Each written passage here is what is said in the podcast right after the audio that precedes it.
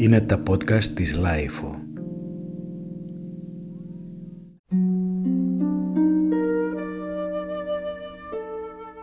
Η Άννα Κοκκίνου διαβάζει το διήγημα του Αλέξανδρου Παπαδιαμάντη «Η Φαρμακολύτρια»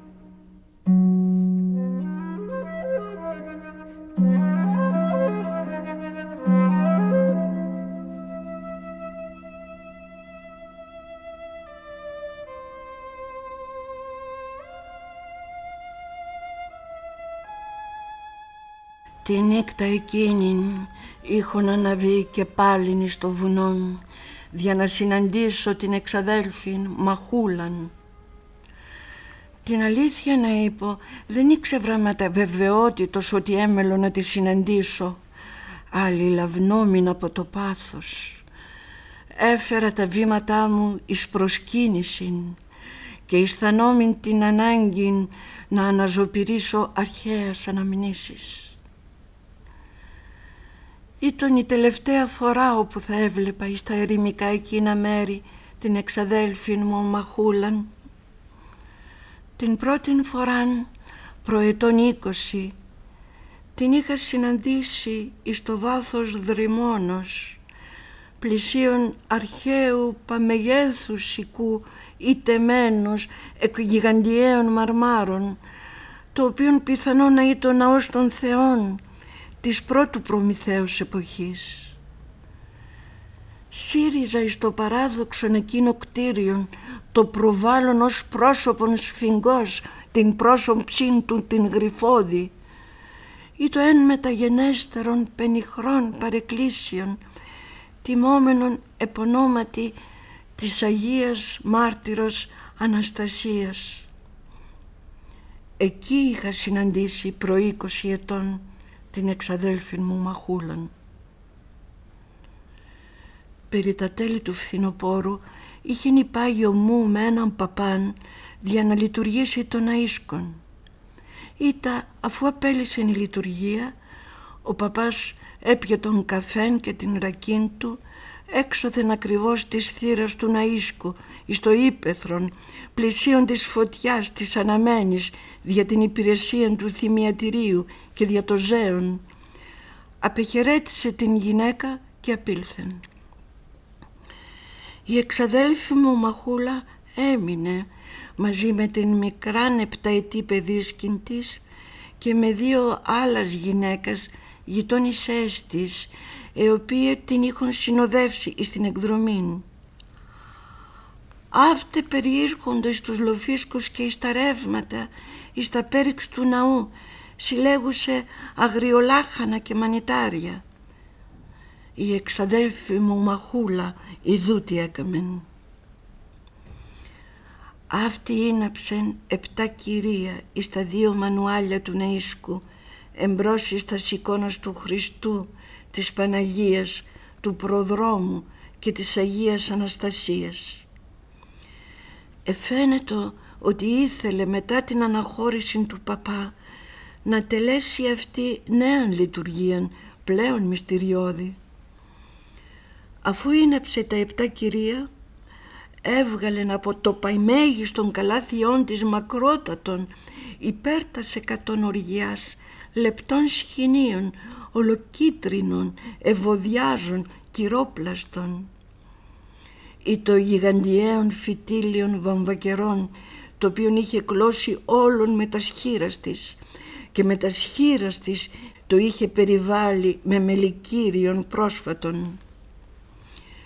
Τούτο λοιπόν το τεράστιον κυρίων το έδεσε από την κρικέλαν της παλαιάς σαρακωμένης θύρας του ναού ή τα ήρχισε να το ελκύει και να το εκτιλήσει κατ' λίγον από το καλάθιον όπου το είχε τυλιγμένον εις έντεχνον και ευδιάλυτων κουβάριων και παραπορευωμένη εξωτερικός των τείχων του ναΐσκου να το προσαρμόζει σύριζα εις των τείχων. Πρώτον εις το ίμιση πλάτος του δυτικού τείχου μέχρι της γωνίας της μεσημβρινοδυτικής ήταν καθόλου το μήκος του μεσημβρινού τείχου. Ήταν μετά την καμπή της γωνίας της νοτιοανατολικής ανά των τείχων του πλάτους των Ανατολικών με θόλης της καμπύλης την οποία εσχημάτιζε η χιβάδα του θυσιαστηρίου. Ήτα έκαμψε την αριστεράν γωνίαν, παρεπορεύθη των βορεινών τείχων και δια της γωνίας της βορειοδυτικής επέστρεψε πάλι στην θύραν του Ναΐσκου. Κατόπιν πάλι έφερε νέαν γύραν, απαράλλακτα όπως την πρώτη και προσύρμωσε το νέον έμβολο του κυρωμένου νήματος παραλλήλως και εγκύτατα υπό το πρώτον. Ήτα την τρίτην γύραν και τετάρτην και καθεξής μέχρι τις εβδόμης. Επτάκης έκαμε τον γύρον του κτηρίου και με επτά έμβολα κυρωμένου νήματος περιέζωσεν η εξαδέλφη μου μαχούλα όλων των αίσκων.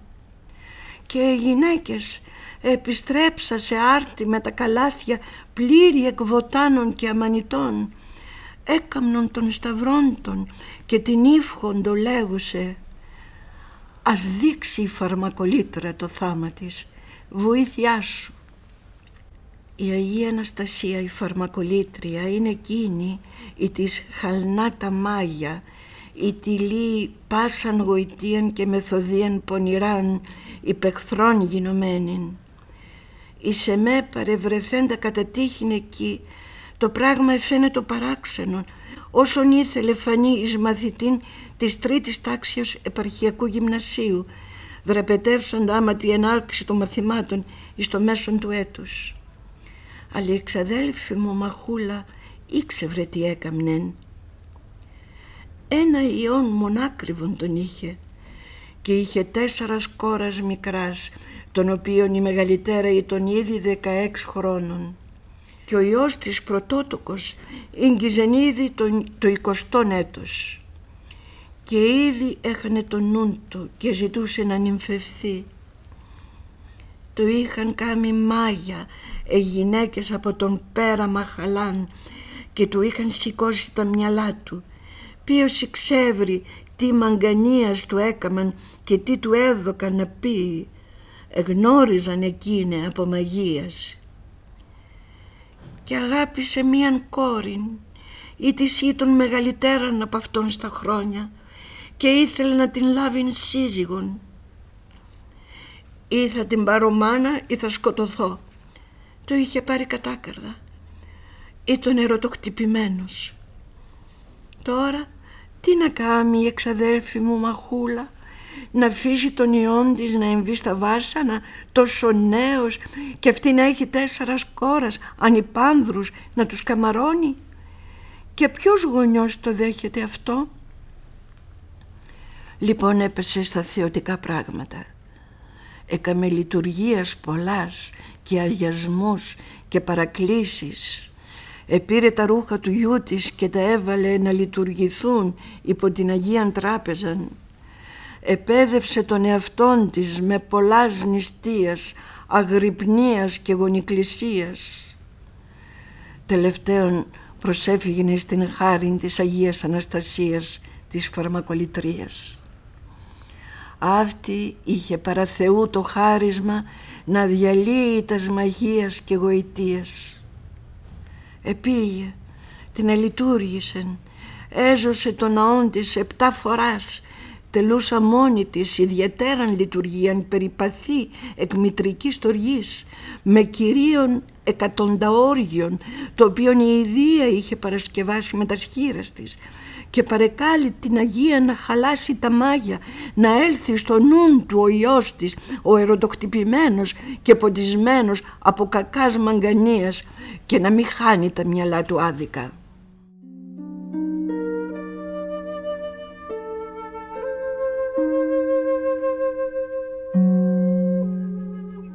Όλα αυτά τα νεπόλουν και τα αναπαρίστων με το νου μου ως να είχαν συμβεί χθες και είχαν παρέλθει ήδη περισσότερα των 20 ετών από τότε.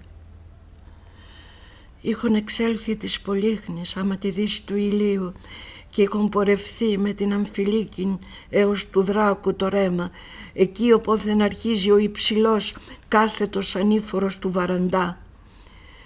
Η σελήνη δεν είχε ανατείλει ακόμη επειδή το δύο ή τρεις ημέρας μετά την Πανσέλινον. Μέσα εις το ρέμα βαθιά κάτω αντίχει ο ρόχθος του χυμάρου του σχηματιζομένου από τα σιώνα στα λιωμένας και ήσυ ψηλός μαύρος βράχος ίστατο απέναντί μου μυστηριώδης εις το σκότος. Ή το καταμάρτιον μήνα ο χήμαρος ερόχθη, έβριχε και κατεφέρε το μετακρό του και το σχηματίζον δύο καταράχτας κυρίαρχος εις την σιγήν της νυχτός. Ο κρότος εκείνος ενέσπηρε φόβον στην ψυχή μου ή της ανεγνώριζε παρέ αυτή ομοιότητα με το ρεύμα εκείνο. Εδεσπόζεται όλοι από ένα ύπουλον πάθος καθώς το βαθύ ρεύμα και η σιγή της νυχτός εδεσπόζοντο από έναν δούπον υπόκοφον. Με τα δυσκολίας διέκρινα το μονοπάτι το χαρασόμενων αναμέσων βρίων και θάμνων πυκνών. Ήταν αντικρί μου στην κλητήν την κρυμνώδη ήρχισα να βλέπω μίαν αντάβιαν. Επρώτη ακτίνες της σελήνης επιργύρωνον τας σκορυφά των δέντρων. Έφτασα στην βάση του όρους και ήρχισα να ανέρχομαι των ανήφορων. Αφού ανέβην υπέρ τα δυσχύλια βήματα σπέβδων και ασθμένων, είδα πέραν αντικρή την σελήνη. Εκείθεν του συνδένδρου λόφου του κρύπτοντος όπισθέν μου τον ορίζοντα είδα την σελήνη απαλλαγήσαν της λοφιάς του αντικρινού με μακρισμένου βουνού όπου επίτινα λεπτά εφαίνετο ως να είχε βάλει φωτιά νησέν δέντρων μεμονωμένων. Όρθιον επί της κορυφής του υψηλού λόφου του φράσοντος των λιμένων. Το δέντρο εφαίνεται ως να καίεται. Ήτα η εκάτη αφήσασα το δένδρον μαύρων και σκοτεινών απόκαυμα. Ανήλθε βραδία εναγλαία και αποθεώσει φαϊνή. Ύπερθεν της λοφιάς του όρους. Με τα ώραν έφτασαν εις την κορυφή του βουνού. Τα όδευσα επί του οροπεδίου εν πανφαής σελήνη. Τα Έφτασα στην αντίθετον κλητήν, όπου πάλι νεύρων σκιάς και σύνδεμρα μέρη και φόβητρα εμπρός μου. Εκεί παρακάτω ήταν η μικρά έπαυλης του Γιάννη του Στόγιου, αγρότου απλοϊκού φίλου μου. Υπερεύειν των χαμηλών φράκτην, εισήλθον εις την αυλήν και έκρουσα την θύραν. Ο Στόγιος δεν είχε κοιμηθεί ακόμη Φως έλαμπε δια του φεγγίτου. Τον εκάλεσα ονομαστή. Εγνώρισε την φωνή μου και ελθόν μου ίνιξε. Μη παρέσχε πρόθυμον ξενίαν και στέγην. Εγώ εν τούτης δεν ήξευρα γιατί είχα κρούσει την θύραν του αφού δεν είχα ύπνον ούτε νησταγμόν. Αφού εκείνος επεκοιμήθη έλαβα την ράβδον και τον πύλων μου και εξήλθον κράξας προς αυτόν να κλείσει αν ήθελε την θύραν. Εκείνος επειδή λαγοκοιμάτω πολύ ελαφριά μου απήντησε διηρέμου γονγισμού μέσα εις τον ύπνον του. Κατέβηνα ακόμη χαμηλότερα το βουνόν. Η σελήνη με σουράνει ήδη και έφεγγε σ' όλην την κλητήν εις τα σπιμενικά σε παύληση πετινή είχον λαλήσει. Κατήλθον εις σύνδεμρον στενοπών, εστράφην αριστερά και έφτασα εις τον έρημο ναΐσκον της Αγίας Αναστασίας.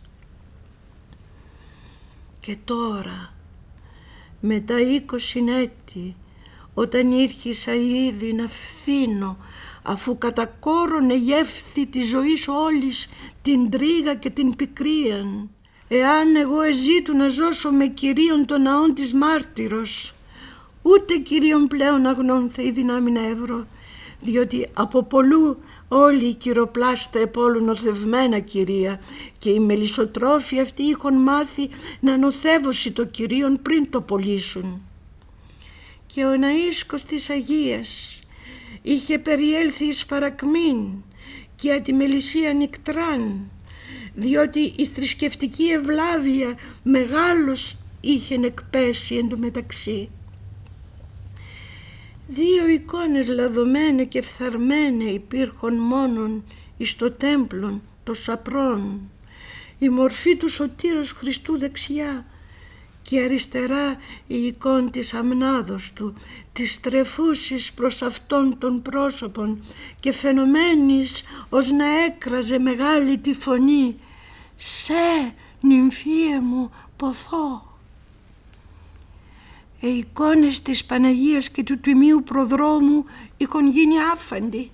Ίσως είχαν αφαιρεθεί από τα σχήρας φυλαρχαίων ή εραστών της βυζαντινής τέχνης. Υπήρχαν μόνον δύο κανδύλια, ημιθραυσμένα ή ραγισμένα. Η βορεία πύλη του ιερού ή το άνευ θηρίδος.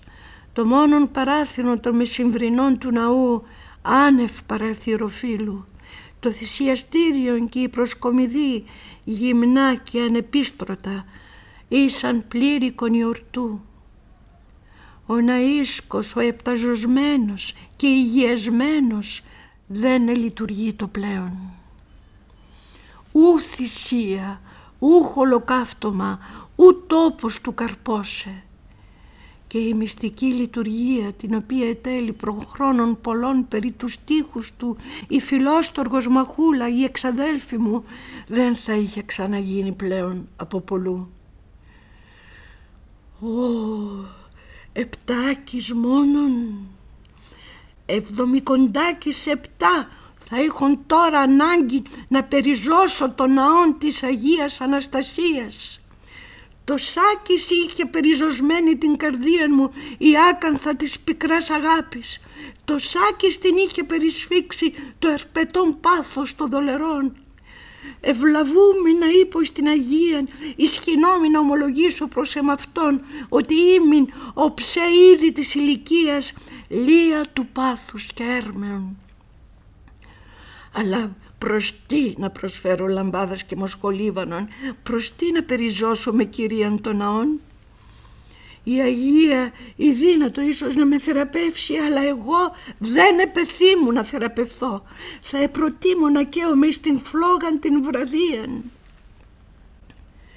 Υπάρχουν στον παράδεισο Άγιοι δεχόμενοι τα σευχάς των ερόντων; Τάχα εκεί δίπλα στο παρεκκλήσιον της φαρμακολητρίας ή στο παλαιόν εκείνο μεγαλομάρμαρον κτίριον το ενηγματώδες να υπήρχε το πάλε ιερόν της Αφροδίτης να υπήρχε βωμός του έρωτος. Ω, και όμως ετικόμην. Ώρας ώρας επεθύμουν ή δυνατόν να ιατρευθώ.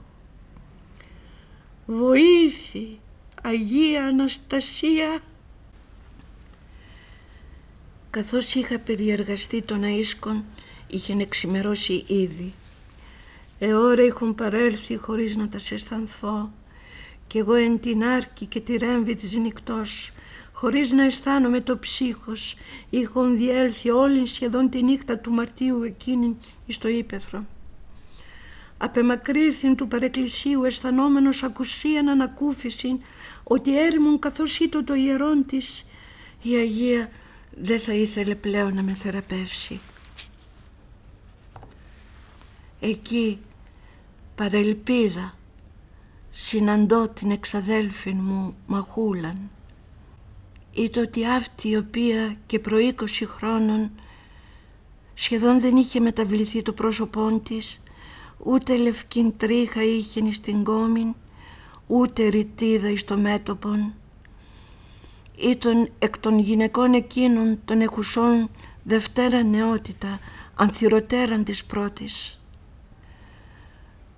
Ο χράκη αφελής και άπλαστος, εφαίνεται άσχημη εκ πρώτης όψεως, αλλά με τα δεύτερον βλέμμα ανεκάλυπτε της στο πρόσωπό της άφατον γλυκύτητα.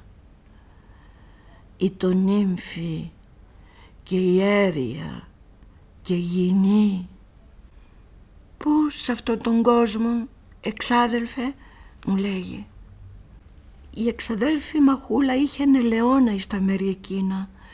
Την χρονιά εκείνη το πλουσιωτάτη λεωφορεία και αν και ή το Μάρτιο σίδι των μικρών καλάθιων το οποίο νεκράτη περί των αγκώνων της των αριστερών ή το γεμάτον από ελέας χαμάδας ή θρούμπες, ωραίας και στυλβούσας. Ε, τελευταία ελέα έπιπτον από τα δέντρα ακόμη περί την άνοιξη. Ε, θεώρη την εξοχήν εκείνη ως γειτονία η δική της και δι' αυτό έλεγε «Πούς σε αυτόν τον κόσμο» Εγώ την εχαιρέτησα και κάθισα επίτινος όχθου υποδένδρων ελέας εις την εσχατιάν του ελαιόνος. Εκείνη ελθούσα απέθεσε το καλάθιόν της πλησίον μου και περιστήλασα επιμελώς με τας δύο χείρας τα κράσπεδα της αισθήτως της εκάθισαν ο λίγων παραπέρα. «Τρως χαμάδες να σε φιλέψω εξάδελφε». «Εξαδέλφη μαχούλα» ήρχεσα εγώ χωρίς άλλος να απαντήσω στην φιλόφροναν προσφοράν της.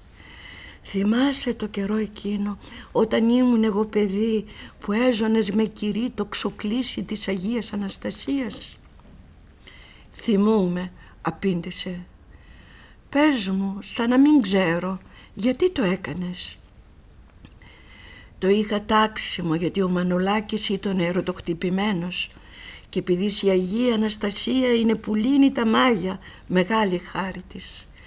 Έζωσα το κλεισιδάκι της και την επερικαλούσα μην τυχονεί το μαγεμένο το παιδί μου για να χαλάσει τα μάγια. Κι ύστερα τι απόγεινε, πες μου τα όλα σαν να είμαι πνευματικός γιατί εγώ ξέρεις των περισσότερων καιρών έλειπα από την πατρίδα και δεν τα παρικολούθησα καλά.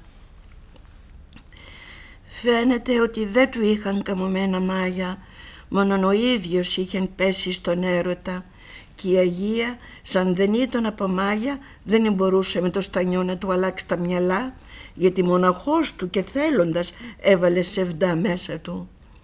Το λοιπόν η Αγία έδειξε το θάμα της με άλλον τρόπο. Σαν ετέλειψα το ταξιμό μου στο μήνα πάνω το κορίτσι αρεβωνιάστηκε με άλλον και σε λίγον καιρό έγινε ο γάμος. Τότε επειδή τον φόβος να τρελαθεί ή να κτικιάσει το παιδί μου από το κακό του τον έταξα στην Παναγιά την Κουνίστρα μεγάλη χάρη της για να τον γλιτώσει από την τρέλα και από την αρρώστια. Του κόστησε πολύ, επώνεσε, έχασε την όρεξή του και τρίνησε σαν το κερί έλειωσε στον απάνω κόσμο. Ωστόσο η Παναγία έδειξε το θάμα της και το παιδί δεν ετρελάθη ούτε χτίκιασε. Σο λίγον καιρό ήρθε στον εαυτό του.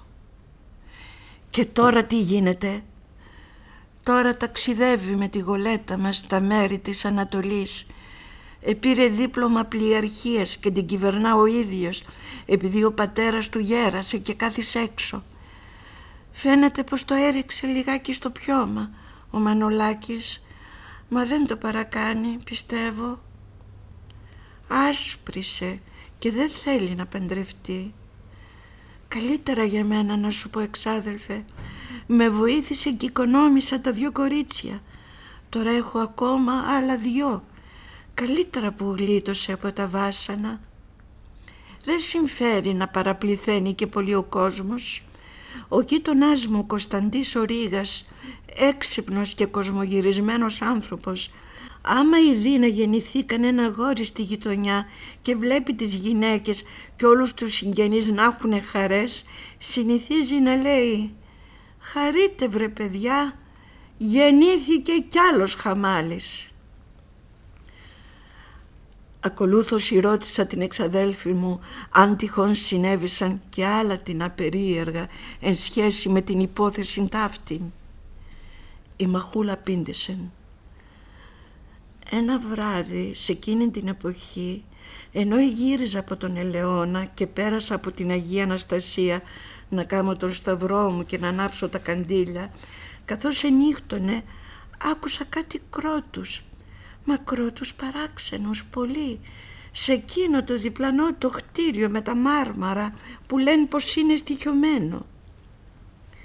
Πάλι μια νύχτα έβλεπα στο όνειρό μου πως βρισκόμουν στο ξοκλήσι της Αγίας και εκεί είδα τάχα ένα πράγμα παράξενο πολύ να προβάλλει και να βγει έξω και να κυλιστεί από εκείνο το στοιχειωμένο κτίριο και μου εφάνει τάχα πως ήρθε ένα κορίτσι όμορφο μα όμορφο πολύ έλαμπε το πρόσωπό του και μου έδωκε ένα λουλουδάκι λευκό μοσχομυρωδάτο και μου είπε «Να, δώσ' το αυτό του γιού σου να μυριστεί, είναι άνθος της ΕΔΕΜ». Έξαφνα γυρίζει πίσω εκείνο το πράγμα το παράξενο, το μαύρο και κατακόκκινο που είχε πηδήσει από το κτίριο το παλιό. Γυρίζει πίσω θεριωμένο και ρίχνεται πάνω μου και ζητούσε να μου αρπάξει από τα χέρια το λουλούδι που μου είχε δώσει η όμορφη κοπέλα που φαίνεται να ήταν η Αγία Αναστασία. Στην ίδια στιγμή η Αγία φαίνεται πάλι σαν άβγαινε από την Αγία Πύλη του Ιερού και με ένα κλωναράκι από βάια που βαστούσε στα χέρια δίνει μια και του κόφτει το χέρι του τρισκατάρα του που γύρευε να μου αρπάξει το λουλούδι. Αυτά είδα. Όλη την ημέρα νεπλανόμηνη στα ρεύματα και τους Αιγιαλούς ανά την αγρία ανακτήν, την βορεινή και θαλασσοπλήγα και μόνον των δειλινών επανήλθω στην έπαυλη του στόγιου δια να κοιμηθώ λίγας ώρας. Όταν εξύπνησα η σελήνη είχε ανατύλει αλλά είχα χάσει τον ύπνο μου διόλεν τη νύχτα. Τα βήματά μου με έφεραν και πάλι προς τον αΐσκον της Αγίας Αναστασίας. Ήναψα τεμάχιον λαμπάδος εκ κυρού με τρίος νοθευμένου την οποία είχαν αγοράσει την προτεραίανη στην Πολύχνη, την είχα δε κόψει τέσσερα τεμάχια χάριν ευκολίας και περί τη λήξασης χαρτίων την είχα βάλει στο θυλάκιόν μου. Την προλαβούσα νύχτα είχα λησμονήσει στο θυλάκιόν μου τα τεμάχια της λαμπάδος. Εκόλλησα το κυρίον τούτο εις το μανουάλιον και κάθισα εις εν των δύο ή τριών στασιδίων όσα υπήρχαν για να ξεκουραστώ. Ήτα ή θέλησα να γονιπετήσω και προσεπάθησα να δεηθώ, αλερέμβαζον. Έκλεισα τα όματα, επετών ένα ύπνον, άλλο πόνος η γρύπνη εντός μου. Εις τας σώρας της μοναξίας της νυχτός εκείνης, των ασυναρτήτων προσευχών και των ακουσίων βλασφημιών, έπλεον ως εν ονείρο εις άλλων κόσμων οίκων ήχους, ψιθύρους και φωνάς. Μου εφαίνεται ότι οι αναμνήσεις και οι εικόνες επολιορκούσε το νου μου, ελάμβανον μορφήν και σώμα, ευόμβουν περί τα ότα μου ως σμήνος απειράριθμων πτερωτών ψυχών. Προσέβλεπον την εικόνα της Αγίας και μου εφαίνεται τόσο ωραία όσον εφάνει εν ονείρο στην εξαδέλφην Μαχούλαν. Ήτα μια άλλη μορφή μου εφάνει ότι εστάθη έμπροσθεν της εικόνος και την απέκρυψε. Την στιγμή εκείνη ήκουσα μέγαν θόρυβον έξω, δεξιόθεν του ναού, εις το μέρος όπου ήτο το παλαιό κτίριο των στοιχειωμένων. Πάρα αυτά ήλθεν εις το νου μου η διήγησης της εξαδέλφης Μαχούλας. Έλαβον τη λαμπάδα και έτρεξα έξω της θύρας. Άβρα έπαινε ψυχρά και η πύλη να σβήσει την λαμπάδα. Επειδή εδέησε να περιστεγάσω το φως δια της παλάμης, δεν έβλεπον τίποτα πέραν του τείχου του ναού. Η σελήνη είχε περικαλυφθεί εις νέφη. Διάκρινον εις το σκιόφος το μαρμάρινο κτίριον και δεν εννοούν τίποτε μου εφάνει ότι πράγματι εξεπίδησαν εκείθεν του τείχου και τράπην σφυγήν. Ίσως ήταν αγριόγατος ή η νυφίτσα θυρεύουσε στο σκότος. Επανήλθον εις τον ναόν και έκαμα τον σταυρόν μου. Εκάθισα πάλιν στο στασίδιον. Η μορφή ή της μου εφαίνε το παρεστόσα εκεί, η φέρουσα την αγνότητα εις τα όματα, τα κάτω νεύοντα και των γλυκασμών περί τα χείλη τα αυρά και μελιχρά, μου εφάνει ότι αντίλασε νεύματα με την εικόνα της Αγίας. Μου εφάνει ότι τα χείλη της εψιθύριζον οικεσίαν και το βλέμμα της εικόνος ένευε συγκατάθεσιν. Ήπνος τότε με κατέλαβεν εις το στασίδιον όπου εκαθήμην. Ο ύπνος ήταν άνευ ονείρων. Όλα τα όνειρα του τα είχε να αφαιρέσει η εγρήγορσης μόνον ενδομήχος εις το βάθος της συνειδήσεώς μου. Μία φωνή η της ομοίαζε με χρησμόν. Η κούστη αμυδρός να ψιθυρίζει. Είπαγε ανίατε ο πόνος θα είναι η ζωή σου ξύπνησα εσηκώθην και έφυγα.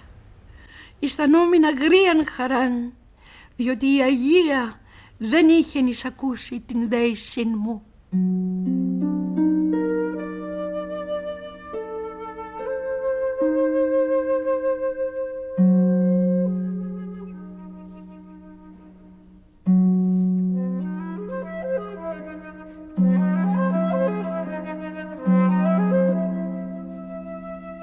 η Άννα Κοκκίνου διάβασε το διήγημα του Αλέξανδρου Παπαδιαμάντη «Η Φαρμακολήτρια»